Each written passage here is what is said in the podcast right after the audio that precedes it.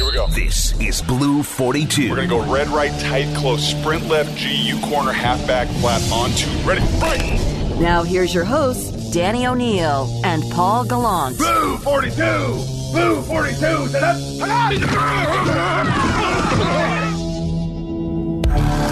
Closing time for the preseason. Saturday night. Thank God. Michael Bumpus. We're about to see hopefully some starters in tomorrow night's game. I don't know how much we actually expect to see them, especially with what happened to Ben Burr-Kirven and John Ursua last Saturday. What should we be looking for? And what do you think is going to qualify uh, as a successful night for the Seahawks? What should we be looking for? We should be looking for little things. All right. Getting in and out the huddle, right? This is a dress rehearsal. Getting in and out the huddle, efficiency on third down, flow of the game. Are they going to speed the tempo up? Are they going to slow it down? Um, concepts. Are we going to see these crossing routes? Are we going to see this quick game? People getting out healthy. Communication, right? It just has to feel like the first team is out there. It has to flow. Now, you might not go on a 10 play, 82 yard drive. I just want to see one or two third downs picked up. I just want to see an offense that looks like it's clicking and everyone's in the right spot. I want to see a quarterback that's protected and getting the ball out of his hands quickly. I want to see one or two runs by number 32, lower the shoulder, lower the boom, So I'm like, look, I'm healthy, I'm in shape, I'm ready to go. I just want to see glim- glimmers of hope from this offense. And I don't want to put too much on it because we, we know we're only going to see these guys for a series or two if we're lucky. But after what we've seen the last two weeks, 10 points by this offense, we understand that it's twos or threes. You got to give the people something to believe in at this point because I know that people are putting so much into these preseason games. They're uh, they're going crazy right now. The Northwest is going crazy. So like, give them something to ease them, right? Just just look smooth, look efficient, and uh, get those guys in and out quickly.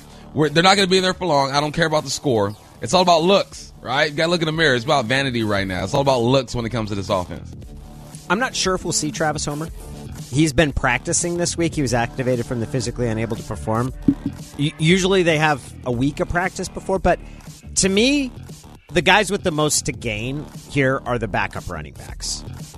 Homer, if he plays, Rashad Penny, and then DJ Dallas. And specifically, I saw a report yesterday that Rashad Penny, Greg Rosenthal, who's our friend at the NFL Network, said I, I could see him being traded. I was like, I don't see a scenario where Rashad Penny gets traded because I don't know who you're going to have to cut that you want to keep for him. And his value, like, what's he going to fetch? A seventh round pick? I, I, what, what, what are you going to get? For, no, like the value of having him as a backup running back. But those those three guys are going to all be competing for opportunities behind Carson. Yeah, I don't see Rashad Penny being traded simply because of the things that you just said. What are you going to get for this guy at this point? I think you got you got to ride with him. You got to give him this last opportunity. Everyone knows that this is his last go around. He needs to show that he can make it 12 to 14 games and he can rush for 300 to 400 yards and be a, a good backup. And I think he did, he should get a lot more reps this this game too.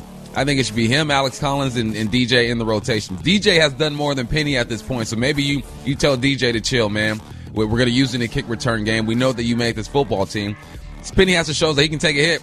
That's what it's all about. And um, is big for him, man. So if you want something to look at, let's watch Rashad Penny and let's see how he performs. The big thing for him, he's got that explosive second gear, or at least we hope he still has that explosive second gear. And we saw it in that game against Philadelphia where he had that big touchdown run. What was it, 60 yards or something like that? Yeah. I'm hoping that we see something like that.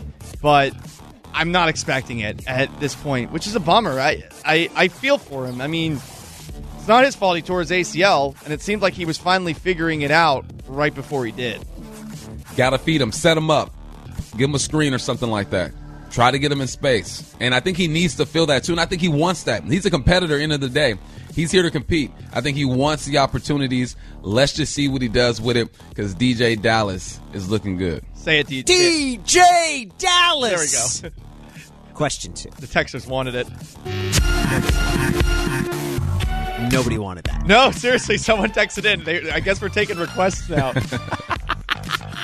Is there a matchup in Saturday's game that we should be watching? Matchups all across the board. Now I'm talking about matchups within with the Seahawks, the cornerback matchup. You see what the linebackers are going to do. um, that defensive line, what receivers going to step up. But we got two coordinators, man, who used to coach with each other last year. You got Staley and Waldron. You got Staley, first time head coach with the Chargers. He's a defensive guy, had the number one defense in the league last year. You got Waldron, who's bringing this this offense to Seattle that's supposed to change the game. Now I know you don't game plan for preseason, but these dudes got to throw a little something in there for each other. They got to know Waldron has to be telling these guys, look, this is what to expect in this situation, and Staley has to be telling his, his boys, look, this is what they like to do. So this is a preseason game, but if these guys are the alphas that I think they are, because you are NFL coaches, you've made it this far, you got to have a little something, something for your boy on the other side of the ball. so I just want to see how they approach this game. What are they going to throw out there? How how are they going to perform? I'm, I'm interested. I really want to see these cornerbacks do something that makes me feel a little more confident in them going into the year. Because every single day, Bump, I am growing less and less confident in the group. Part of it has to do with the Tre Brown injury. Part of it has to do with the fact that they felt the need to trade for John Reid. I don't know what really can be done in a game like this to make me feel a whole lot better outside of an interception, but you know, the interception that we saw in, in preseason game number one, that just came on a really dumb throw by Nathan Peterman, who was under pressure. So, I, I, I guess, what do you think could perhaps ease my concern about the cornerback position in this game that isn't a real game and isn't going to likely have the jazzy offensive schemes that we so want to see? Passes defended. I think if you see corners get their hands on the football and bat it down, you might feel a bit better. I think that if you see a corner squeeze a receiver to the sideline and the quarterback throws it out of bounds and they give that get that out of here hand gesture that they like to do, you might feel better. I think if you see a corner come up in the flats and and hit a running back or, or, hit a tight end going out to the sideline, you might feel better. You're right. We've been underwhelmed when it comes to the play of the corner so far. And um, I feel your concern.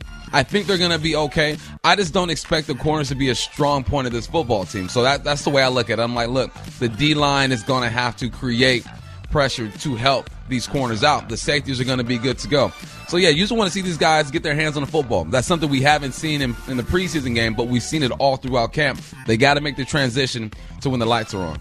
You mentioned something that I think wide receivers must absolutely hate: defensive backs that jump up and make the incompletion dance. Especially when I would say a good 70% of the time they did absolutely nothing. Yeah, you know, you got those DBs, man. You know, they get they get torched so much and get roasted so much in the media. I guess they got to take every opportunity they they they can get to show that they did something. It gets annoying, but as an athlete, you got to trick yourself, right? Anything you have you can do to make yourself believe you're making plays, go for it. DBs, that's what they do. Let me ask you one question. We, we always talk to you about your playing career, but you coached. Did you ever go up against uh, somebody you had served on a staff with or had been on your staff, and where you had a little something for them? You're like, yeah, I, I got a little something for your defense right here.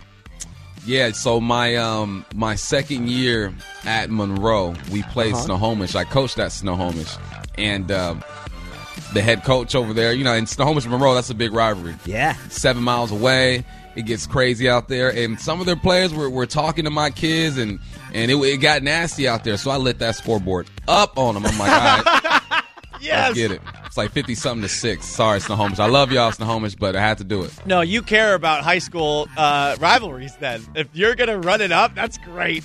I mean, I ran it up to the third quarter, you know, and then I set, I set my dogs down and put JV in there. You know who made his high school coaching debut last night? Who? Philip Rivers. Philip Rivers did. Forgot. afterward, he looked awesome. It looks like he is born for that job. Like I've always found Rivers kind of annoying about how much he talks, and maybe it's that I know he doesn't curse, so I just think that he must be a, a more um, a better person than me. So I resent that because I'm a dark on the inside kind of kind of soul. But him talking about the importance of high school football was really cool.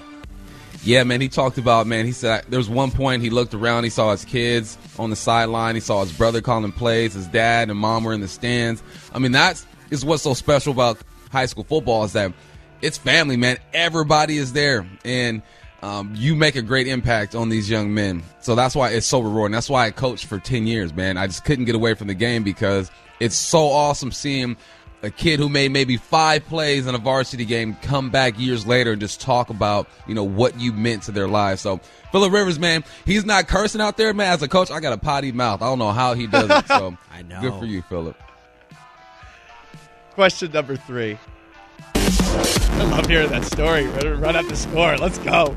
Like Jack Reilly in the the the real hero of the Mighty Ducks movie, the coach of the Hawks. You know, Gordon Bombay is an alcoholic booze bag who used hockey to, uh, you know, date Charlie's mom and then ditch her so he could go play minor league hockey.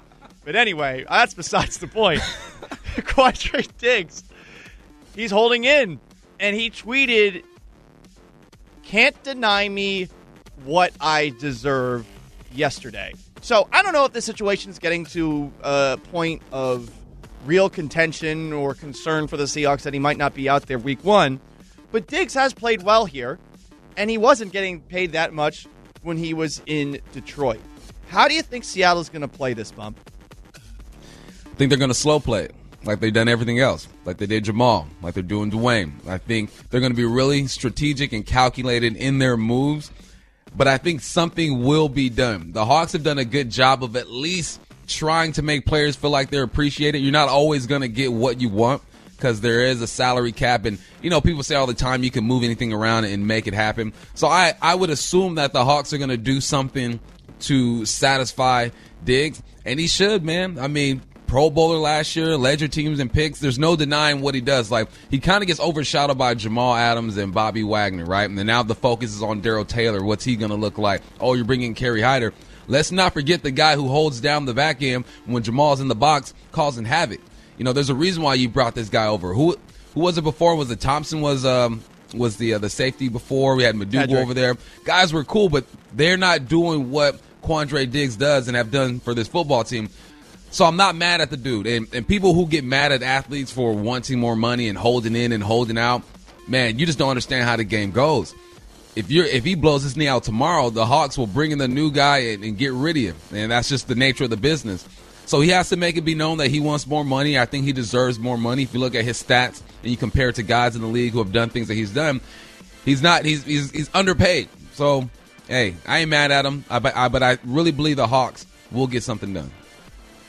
I think they will too. And the one thing that people need to understand is that this is this did not just become an issue in the the entire time for months. The the order has been established that it was going to be Jamal Adams and then Quandre Diggs.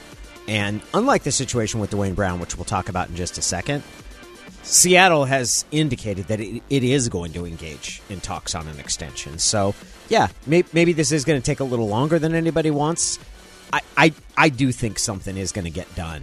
And like you said, Bump, there's just a lot of incentive on both sides. Like it wasn't that long ago that Diggs was getting pushed out in, Detroit. He's landed in a great spot that showcased him, and he made a Pro Bowl. And I, I, I, I do think that this one is going to be get end up having a good resolution. You got to keep your core pieces together, and he's one of those core pieces. You got again Bobby Wagner, Jamal Adams, and I will put Quandre right behind those guys when it comes to essential parts of this defense. And you have to have conversations with him. Like you can't you can't you can't go dark on them. You can't just disappear and say, "Look, we're going to table this thing." There has to be communication, right? It doesn't have to be done right now. It doesn't have to be done tomorrow, but there has to be a steady progression towards them making a deal. The worst thing you can do is kind of say, "Nah, Quandre, Quandre, we'll get you later. Let's worry about this." Now, the man deserves some respect.